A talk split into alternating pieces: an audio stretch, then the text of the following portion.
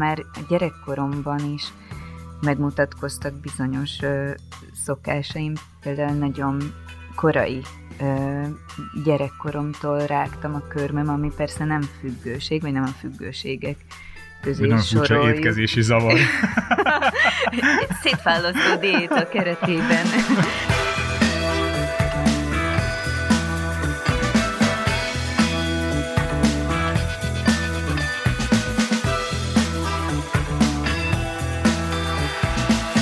Nagyon sok szeretettel köszöntünk, kedves hallgató és néző, itt a Függőség Podcastban. Én Kovács András Péter vagyok, és ebben a podcast sorozatban állandó műsorvezető társam lesz a Duma Színház dramaturgja Dés Enikő, illetve kalauzunk a függőségek alvilágában Hoffman Katalin klinikai szakpszichológus. Szervusztok! Sziasztok!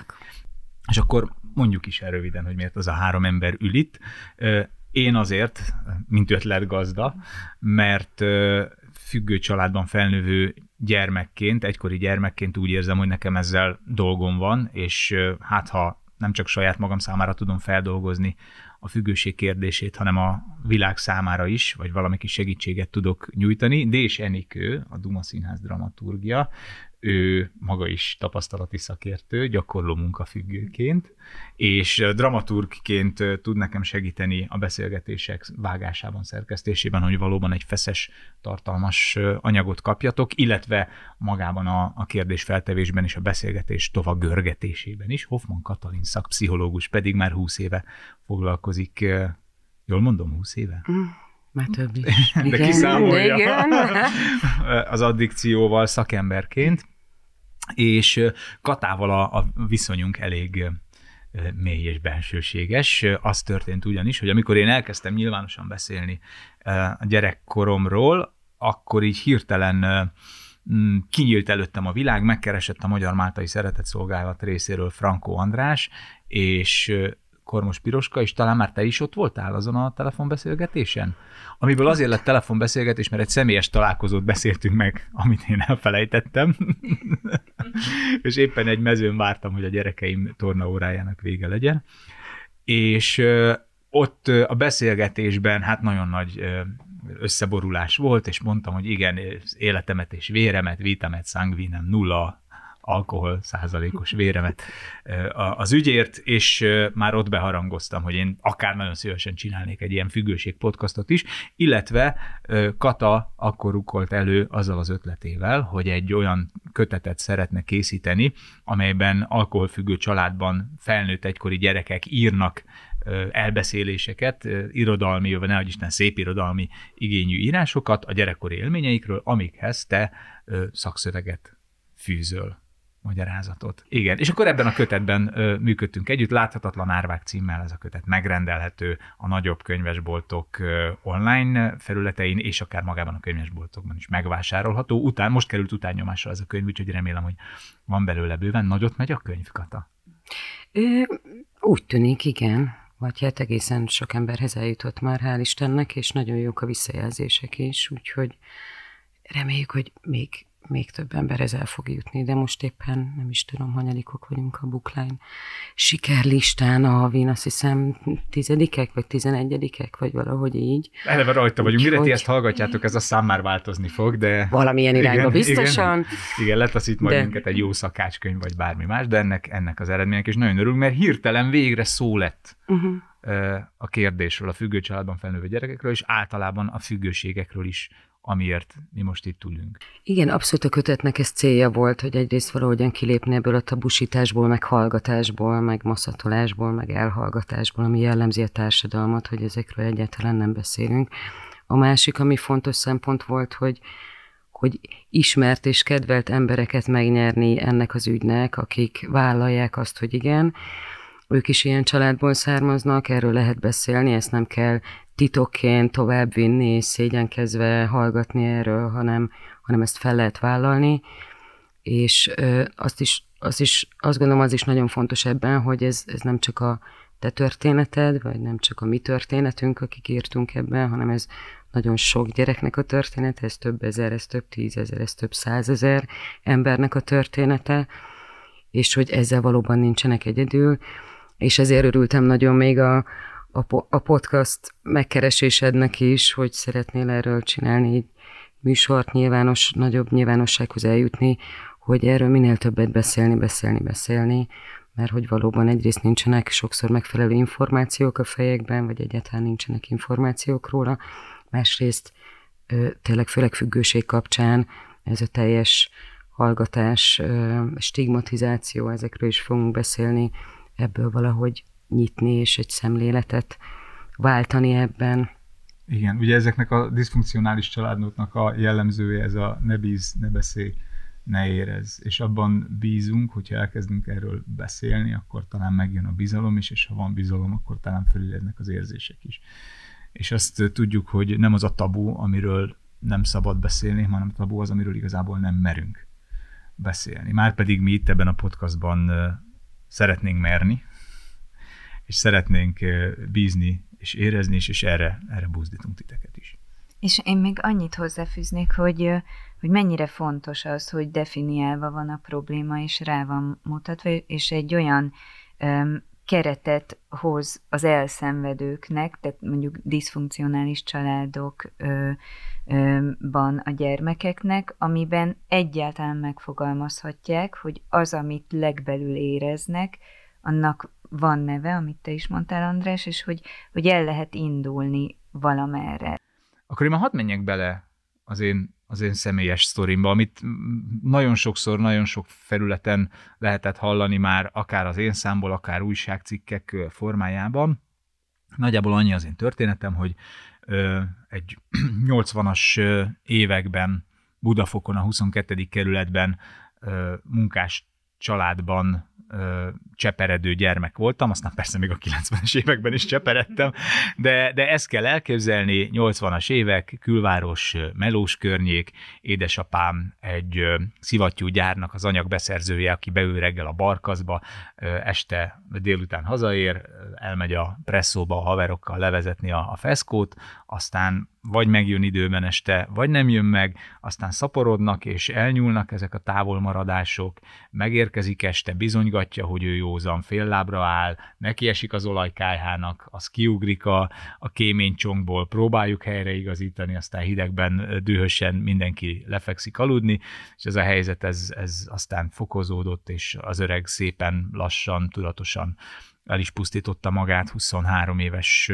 koromra, olyannyira, hogy az utolsó 5-6 évében már gyakorlatilag én voltam az ő apja, és ez a parentifikáció, a túl korán felnőtt szerepbe kényszerülő gyerekek helyzete, és gyakorlatilag, nem tudom én, az utolsó egy hét leforgása alatt egy ilyen 30%-os félig-meddig már növényi állapotból állt bele a földbe.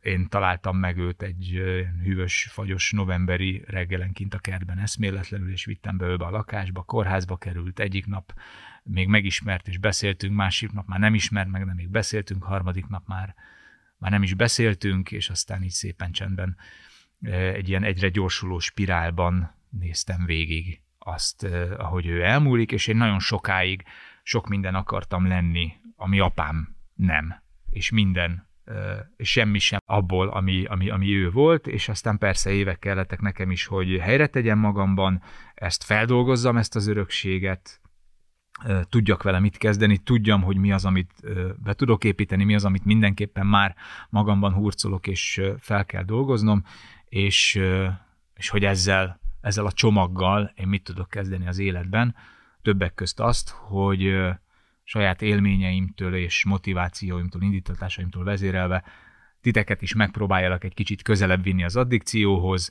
megmutatni ezt a furcsa démont, és segíteni legyőzni ezt a démont, segíteni felülkerekedni rajta, segíteni nektek nem elkövetni ugyanazokat a hibákat, amik az én családomban megtörténtek, és megmutatni azt, hogy ez a démon, ez igenis kezelhető és legyőzhető. Ez ennek a podcastnak röviden a célja.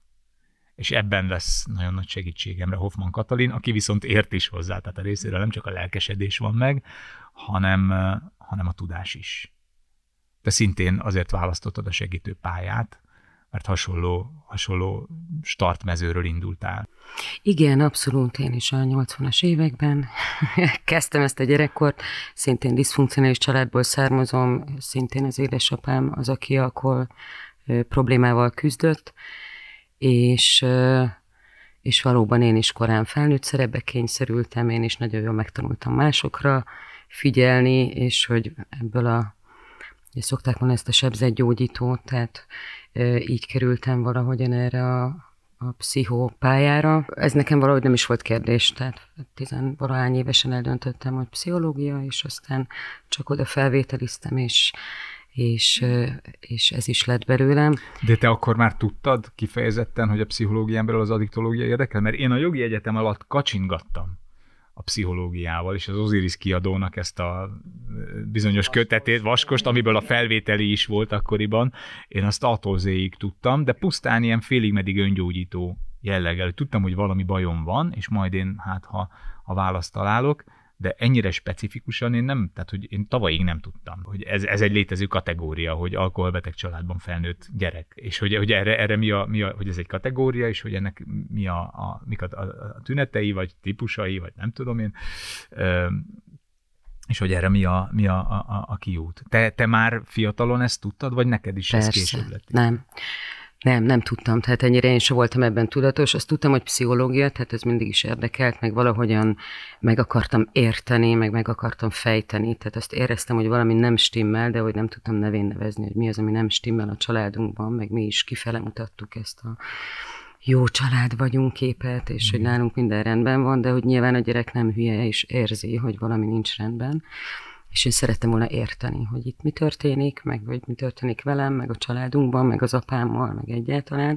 Tehát a pszichológia ez ilyen szempontból azt gondolom egyértelmű volt, meg úgy jól is hangzott, meg nagyon változatosnak tűnt, hogy abban az biztos egy olyan munka, amiben nincs két egyforma nap, és valóban.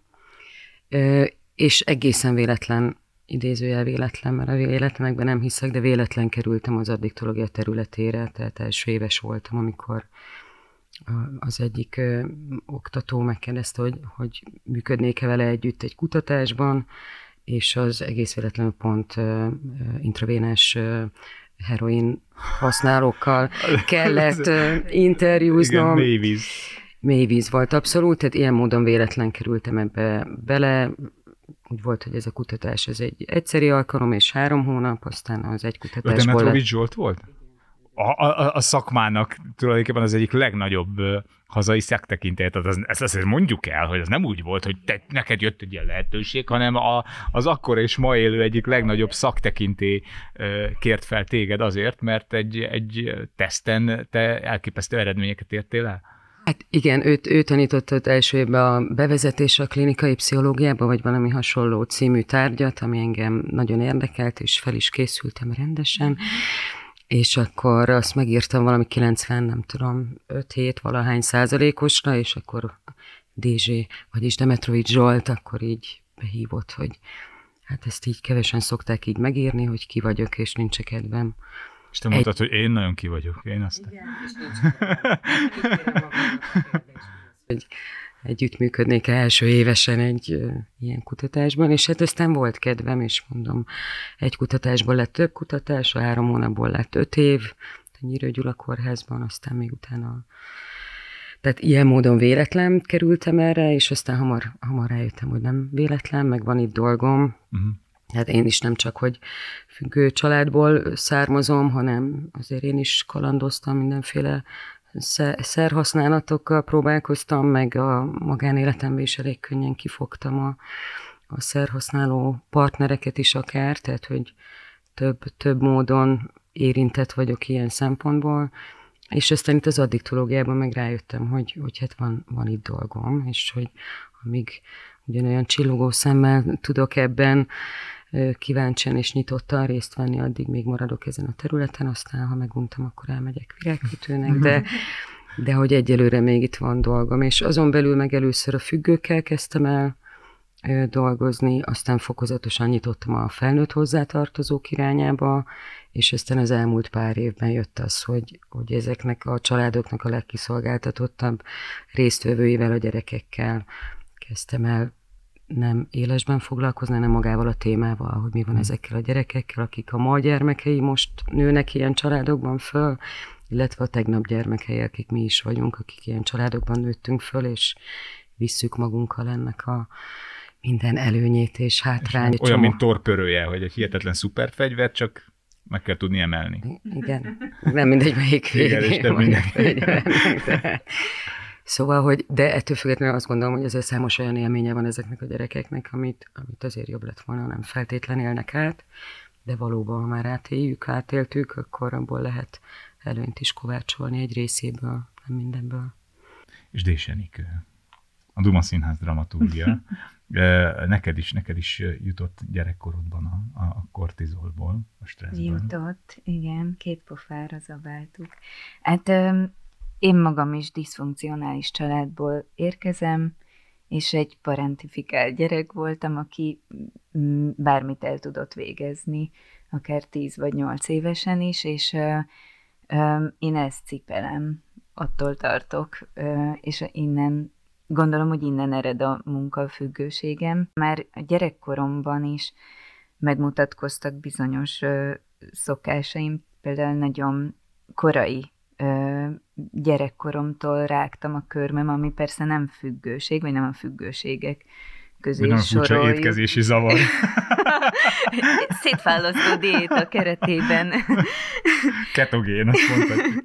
Egy repetitív kényszerszokást választottam magamnak, és akkor szerintem már ott egyébként észrevehető egy gyereken, hogyha mondjuk egy picit jobban kellene figyelni, vagy megelőző jelleggel esetleg egy nagyobb monitorozás alá vetni. Én nekem, ami később kialakult, van egy csokoládé függőségem is, vagy cukorfüggőségem, amit most már letettem, de hogy az például egy állandó jelleggel ott van az életemben, hogy én nem eszem csokoládét, és nem fogyasztok cukrot. Józan cukorfüggő vagy, józan, száraz. Száraz cukorfüggő vagy. De freudi elhallásaid vannak már. Most itt vettem gombont a szomszédba, étcsokoládés függést, és azt hallottuk, hogy étcsokoládés függés. Egyszerre sírok, és egyszerre mosolygom. Amikor egy nagyon elvágólagos döntés volt, az, hogy én akkor innentől kezdve nem fogyasztok csokoládét, akkor nekem egy nagyon erős reakcióm volt a boltban a csokoládék soránál, és én... Letépted a ruháidat, és üvöltötted. Nem, a csokoládék ruháid. Ja, pucér csoki Mikulásokat akartál látni. Az húsvétkor. És egy nagyon, tehát hogy a szerhasználatnak egy nagyon... jellegzetes jelenségét vettem észre magamon, ahogy én sírok a boltban a csoki látványától, amit amúgy megvonok magamtól. És emiatt fontos szerintem a függőségeknél nem elbagatelizálni semmit azért, mert valaki csokoládéfüggő, vagy munkafüggő, ami még hasznos is a társadalom számára, nem érdemes elbagatelizálni, és azt mondani, hogy azt nem sorolom az egészségtelen függőségek körébe, hiszen mondjuk a droghasználat az sokkal veszélyesebb. Tulajdonképpen azt elmondhatjuk, hogy egy tőről fakad. Csak más a szer. Igen, nagyon hasonló működésmódok vannak benne.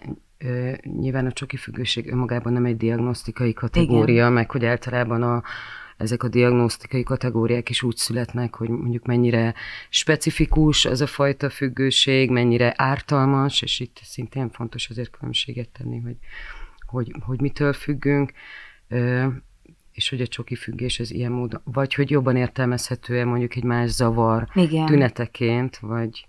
Igen. De amit mondtál, ez a sóvárgás, ezek szerint ez erősen ott volt, hogy ez a megvonás, sóvárgás. Az marad meg legtovább egyébként. A sóvárgás. Egy pillanat, és folytatjuk a beszélgetést.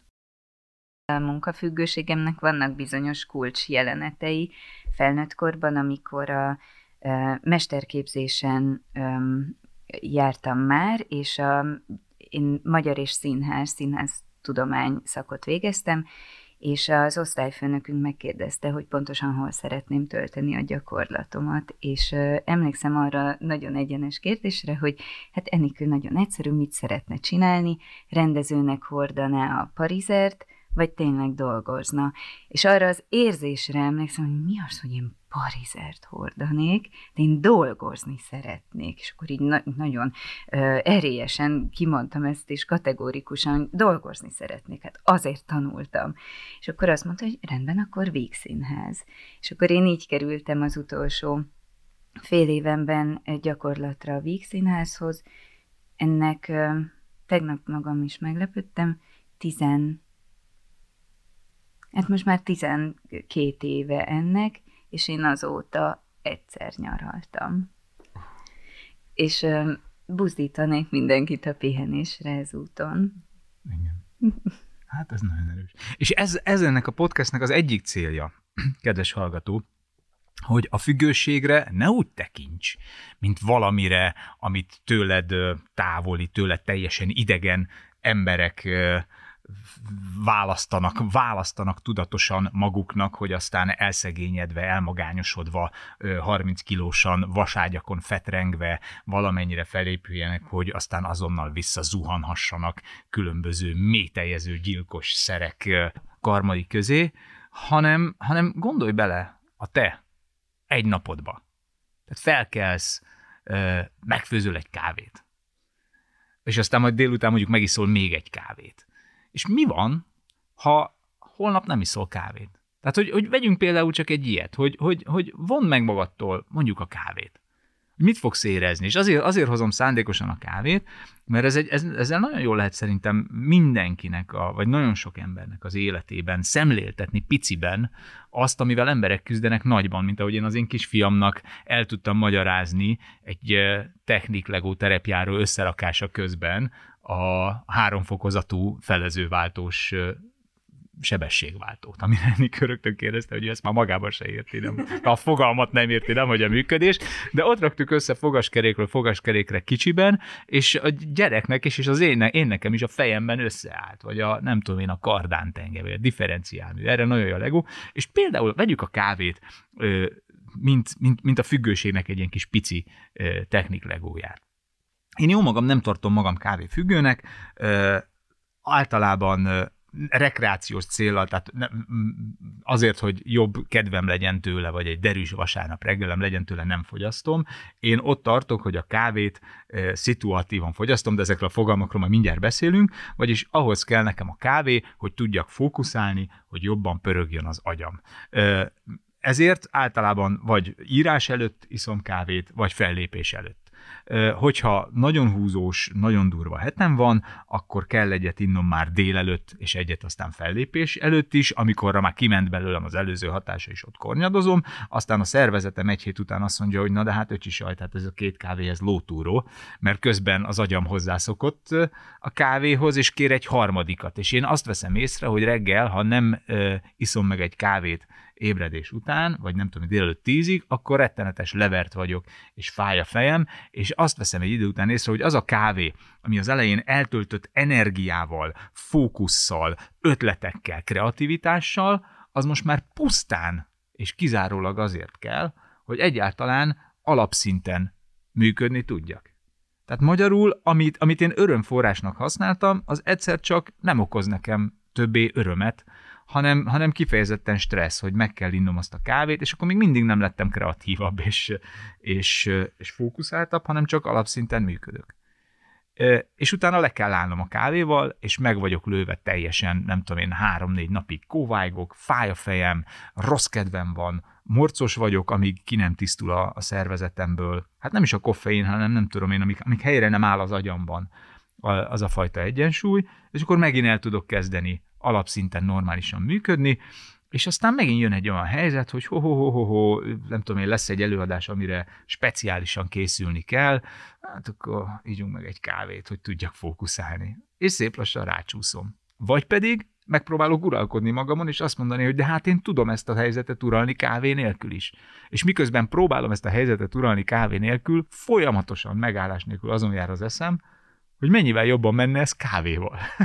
És ez nem, ezt nem nevezhetjük függőségnek, a napi egy kávé, vagy kettő, az semmi, viszont én tökéletesen tudom ezen látni, hogy milyen lehet mondjuk alkoholistának, alkoholbetegnek, vagy szerhasználónak lenni. Milyen az, amikor már nem hat az, ami eddig hatott. Milyen az, amikor már nem működik, amikor kimondottan rossz nélküle, és milyen az, amikor már vele se jó.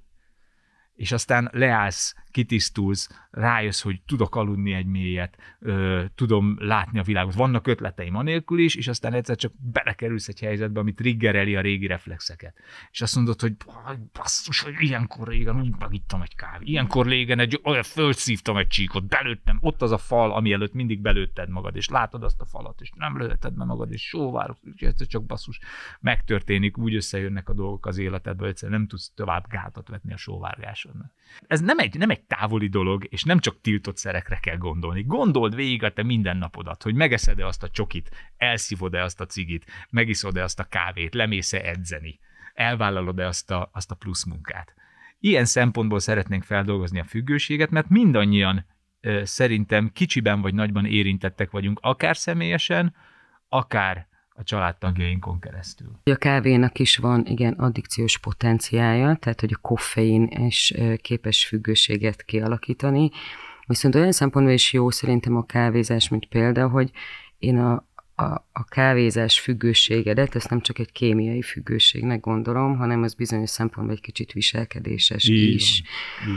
És hogy épp így mondjuk a dohányzásnál is ez is egy ilyen örök téma, hogy azért ez nem csak egy kémiai függőség, hanem az nagyon erősen ugye a rituálék, a reggeli kávé cigi, a kaja utáni cigi, a nem tudom mi előtt és után. Szóval, hogy megvannak azok a helyzetek, amit mondta, hogy lehet, hogy 28 nap alatt alapvetően mondjuk kitisztul a szervezetből például a nikotin, de maga a vágyakozás, az meg tud maradni, meg ezek a trigger helyzetek, amiket te is mondtál, hogy ilyenkor szoktam rágyújtani, ez esne jól, stb. Te is mondtál, hogy azért sóvárgás az nagyon sokáig megmarad. Vagy például egy heroin, ami egy igen-igen addiktív szer, maga a fizikai elvonási tünetek, azok lezajlanak egy-két hét alatt. Nyilván nem egy kellemes dolog, de hogy kvázi, az kitisztul. De itt sem a kémiai, vagy a testi tünetek, vagy a függőség igazán a problémás, hanem sokkal inkább a pszichés. Mm. És újra megtalálni azokat a jutalmazási módokat, újra tanulni az életet kicsit, visszahozni. Igen. Hát, illetve kiszakadni azokból a helyzetekből, amik triggerelik a szerhasználatot. Mert egy függő nem egy magányos sziget, hanem egy rendszernek a része, egy családnak a tagja, egy közösségnek a tagja. És ha az a család körülötted, az a közösség, az a rendszer nem változik, akkor újra és újra ki leszel téve azoknak az ingereknek. Nekem könnyű nyáron 2 hónapot lehúzni kávé nélkül, mert nincs az a stressz, hogy föl kell mennem a színpadra, vagy új anyagot kell írnom. De abban a pillanatban, ahogy azt mondják, hogy András bemutatód lesz, jönnek a régi reflexek és a régi megküzdési mechanizmusok, és erről is fogunk itt beszélni, kedves hallgató, hogy a szerhasználó nem feltétlenül ő a beteg, hanem az egész rendszer, a család vagy az a közösség lehet nagyon komolyan beteg vagy érintett körülötte, ő lesz az, akin kijönnek a tünetek, mert ő a legérzékenyebb része az egésznek.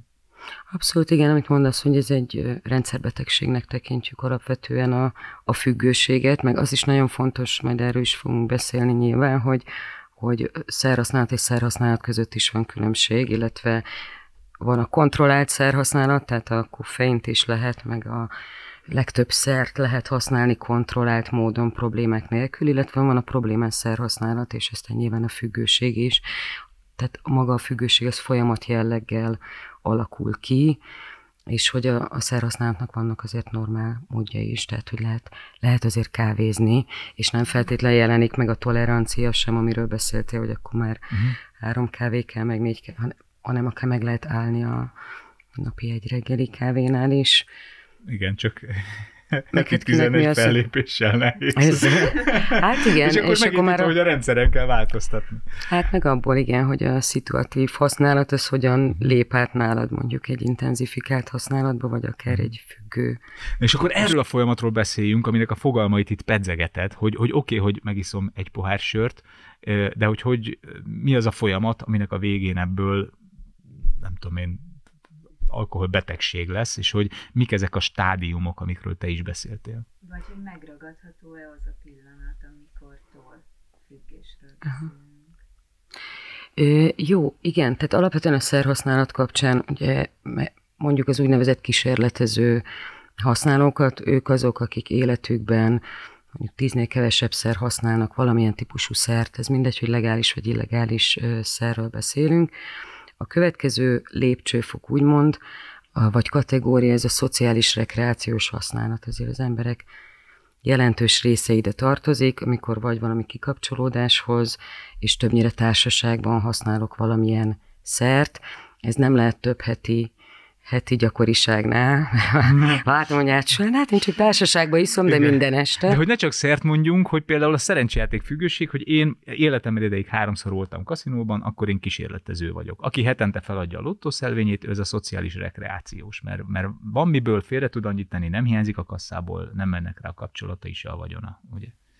A következő lépcsőfok az már, amit te is mondtál, az a szituatív használat, hogy te is ezt mondtad, hogy bizonyos szituációk, bizonyos helyzeteknek a kezelésére, vagy megoldására használok bizonyos típusú szert, például te a kávét arra, hogy akkor ott jobban észnél legyél, de ez lehet ugyanígy mondjuk megiszom egy felest a buli előtt, mert akkor oldottabb vagyok, és könnyebben tudok ismerkedni, egyébként pedig egy szorongóalkat vagyok, akkor én például ennek a helyzetnek a kezelésére kezdem el használni azt a típusú szert. Én egy kicsit szigorú vagyok ebben, én ezt a pontot én itt szoktam meghatározni, hogy ez már az előszobája a problémás használatnak. Ez még önmagában nem feltétlen problémás, de nagyon könnyű rátanulni erre a fajta működésre. Egyrészt arra, hogy oké, ez egyszer már működött, mondjuk ez a felessel oldom a feszültségemet a buliba, ez itt már működött, akkor kipróbálom másfajta stressz helyzetben is, vagy olyan krízis helyzetben az életemben, ahol azt érzem, hogy túlterhelődtem, és kellene valami extra megküzdési mód, és ott nagyon könnyen válik intenzívebbé a használat, tehát más helyzetekben is elkezdem ezt használni, vagy tényleg van egy olyan trauma, egy krízis, egy nehezebb időszak az életemben, akkor könnyen átcsúszom a következő fázisba, ami az úgynevezett intenzifikált használat. Ez azt jelenti, hogy valaki egy hosszabb időn keresztül használ naponta, vagy majdnem minden nap valamilyen típusú szert, és innen már csak a függő, vagy kényszeres típus, vagy addiktív használat, az pedig már a folyamat vége, amikor valaki minden nap vagy naponta többször is használ valamilyen típusú szert. De általában mindenki azt szokta mondani, hogy hát bármikor abba tudom hagyni.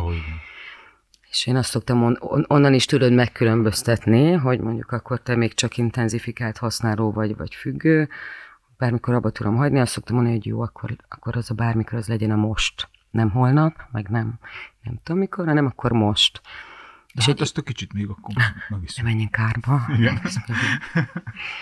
De aki mondjuk egy intenzifikált használó, az akkor valószínűleg másnap, vagy onnantól meg tudja állni azt, hogy ne használjon, egy függőnek ez nem fog menni, meg nem ilyen egyértelmű. Úgyhogy ezek a fázisok, hogy van egy egyszerűbb felosztás, amit inkább így serdülőknél, meg fiataloknál szoktunk használni, ezt Kovács Attila, a Pécsváradi Rehabnak a vezetőjétől hallottam először, azt hiszem, hogy ő alkotta ezt a felosztást, ez a buli van, baj van, végem van. Tehát a szerhasználat fázisai, ugye az elején azért használok, mert ez egy jó dolog, és tényleg a szerhasználat ez egy alapvetően jó dolog, főleg az elején. Utána már baj van, tehát amikor már vagy már vannak hátrányai is, és nem csak előnyei a szerhasználatnak, és aztán van a végén van fázis, amikor már sokkal több a kára a szerhasználatnak, mint amennyi az észlelt haszna. És általában akkor szoktak segítségért fordulni az emberek. És általában van egy ilyen kulcsélmény, ugye, amikor koppannak az egésznek az alján, és amikor már úgy érzik, hogy innen már nincs más kiút, csak a segítség. Igen, szokták mondani ezt az úgynevezett mélypontot, vagy úgynevezett katartikus kulcsélmény, amikor azt érzem, hogy ez így nem mehet tovább, tehát hogy valamit valamit kell változtatni. És nagyon sokszor az egyén érzi úgy, van, hogy a család, és ők próbálják ugye noszogatni az egyént, hogy forduljon szakemberhez, de azt kimondhatjuk ugye, hogy ez csak úgy működik, hogyha ezzel az egyén nem egyedül küzd meg. Tehát nem úgy van, hogy beadjuk az egyént, mint egy rossz tévét, és aztán visszakapjuk megjavítva.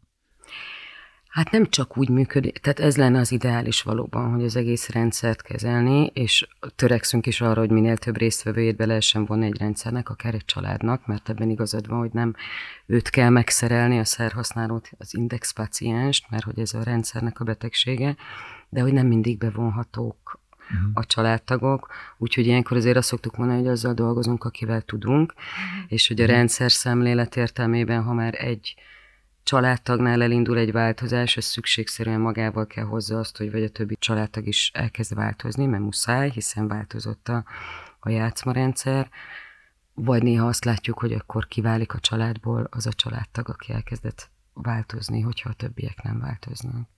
Ráadásul én például a munkafüggőségemmel az ellenpéldák zászlós hajója vagyok, hiszen rajtam senki nem akar majd segíteni, mert olyannyira hasznos vagyok a társadalom számára, hogy nem káruk lenne, igen, nem érdekük, hogy segítsenek rajtam. Igen, te saját magad által foglalkoztatott rabszolga vagy. Igen. És ennek a rabszolga csak a hasznot azt mások húzzák. Igen, ez fontos, amit mondasz, hogy azért vannak úgynevezett, nem ez a hivatalos megnevezése, de én azt szoktam mondani, vannak tiltott, tűrt és támogatott függőségeink, és a tiéd ez pont egy támogatott függőség, hiszen csomó mindenkinek haszna származik belőle, miközben maga a munkafüggő meg szépen lassan tönkre megy ebbe.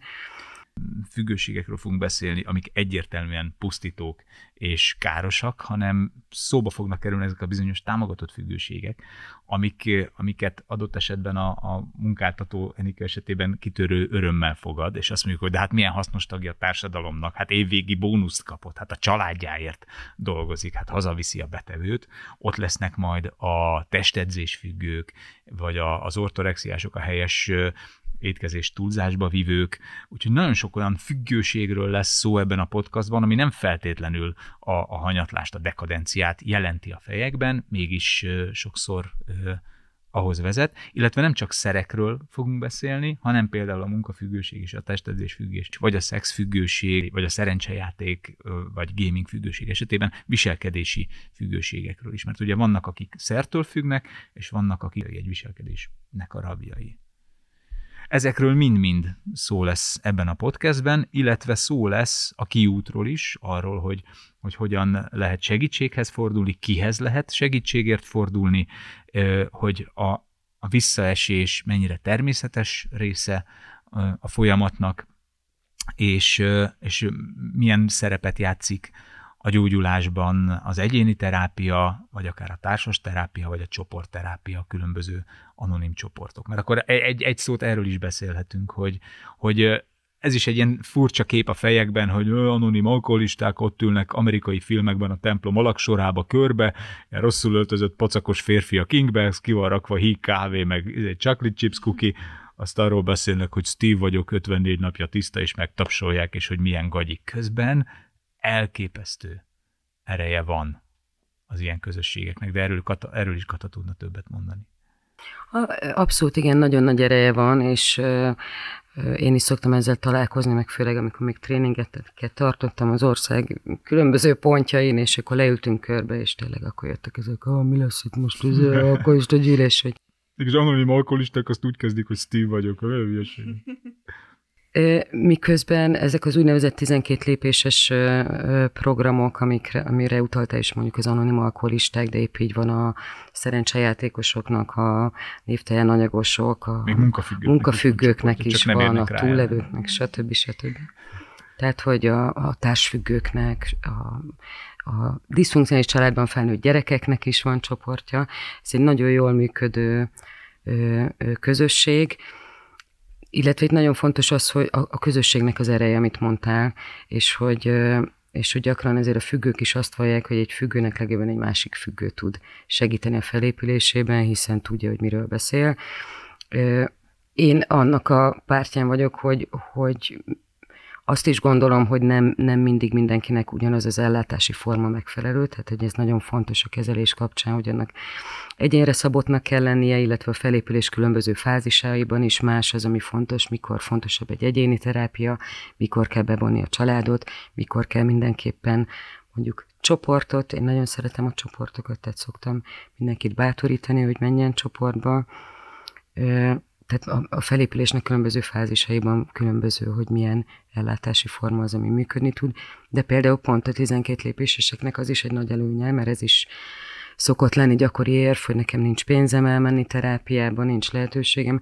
Ezek a közösségek, ezek ingyenes ellátást nyújtanak, tehát a közösség úgy tartja fenn magát, hogy nem kell hozzájárulást fizetni. A hét bármely napján elérhetőek, többnyire a nap különböző napszakaiban, nem igényel semmi különösebb előkészületet, hanem csak aznap mondjuk már tisztán kell menni és a józanodás szándékával, tehát hogy ezek befogadó közösségek ráadásul, és nagyon jól működnek, szóval tényleg főleg én azt tapasztalom, hogy a felépülés első időszakában különösen hatékonyan működnek, és bárki számára hozzáférhetők, plusz most az online térben is egyre jobban jelen vannak, és ez talán a Covid-nak az egyetlen, vagy nem tudom, de egy nagy előnye minden esetre, hogy az online terápiák is egyre jobban elterjedtek, és csoportba is bármikor, tehát aki úgy érzi már ma. Aki már ma úgy érzi, nekik hadd adjunk tippnek. Pont ma szerda van a munkafüggőknek az ülése. Milyen jó, hogy nem munkaszüneti napra, többen lennének. De hogy aki már most ma úgy érzi, hogy elkezdené, nekik tippként mondom, hogy a Magyar Máltai Szeretetszolgálatnak van egy Fogadó nevű pszichoszociális szolgálat, ki tudtam mondani, ahol, amely helyet ad számos ilyen csoportnak is, és ennek a szolgálatnak a honlapja kimondható.hu is, ahol nagyon sok hasznos információt találtok a függőségről, és ez a kimondható.hu fog majd otthont adni a podcasttal kapcsolatos anyagoknak is. A későbbiekben minden egyes epizóddal kapcsolatban találtok majd a kimondható.hu-n érdekes információkat, linkeket, helyeket, irodalmat, ajánlott filmeket a podcastunk füle alatt, úgyhogy már látogassatok el ide.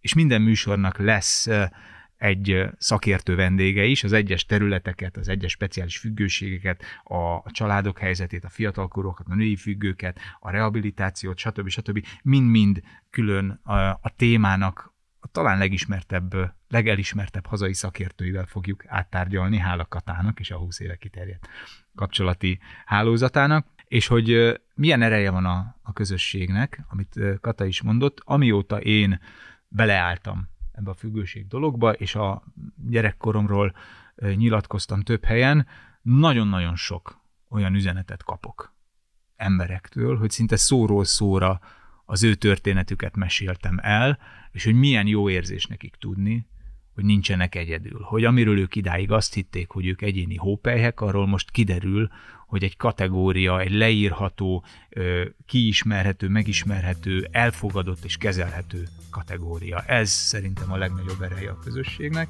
és bízom abban is, hogy ez a podcast is fog majd építeni hasonló közösséget, és ebben a közösségben talán ti is rá fogtok érezni a közösségnek a gyógyító erejére.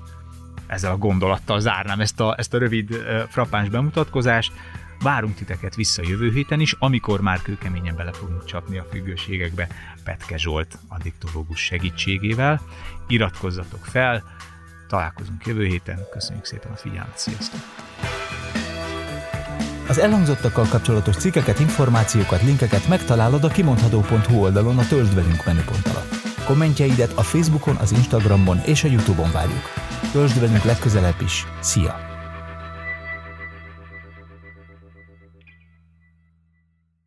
Ha más podcastekre is kíváncsi vagy, hallgassd meg a Béton műsor ajánlóját. El tudod képzelni, hogy a podcastet, amit éppen most hallgattál, fél év múlva már a mesterséges intelligencia generálja? Mi sem. De ha érdekel, eljött-e már a gépek lázadása? Hallgass bele az Embertelen Podcastbe. Orsós Lajos vagyok, a műsor házigazdája. Egyelőre még élőben. Egyelőre. Fedezzük fel együtt, hogyan ismerkedik, randizik, mesél és vitatkozik Betty és Péter. Két teljesen mesterséges intelligencia. Lajos, a podcast címét mond még egyszer, léci. Oké. Embertelen Podcast. Ez a műsor a Béton Közösség tagja.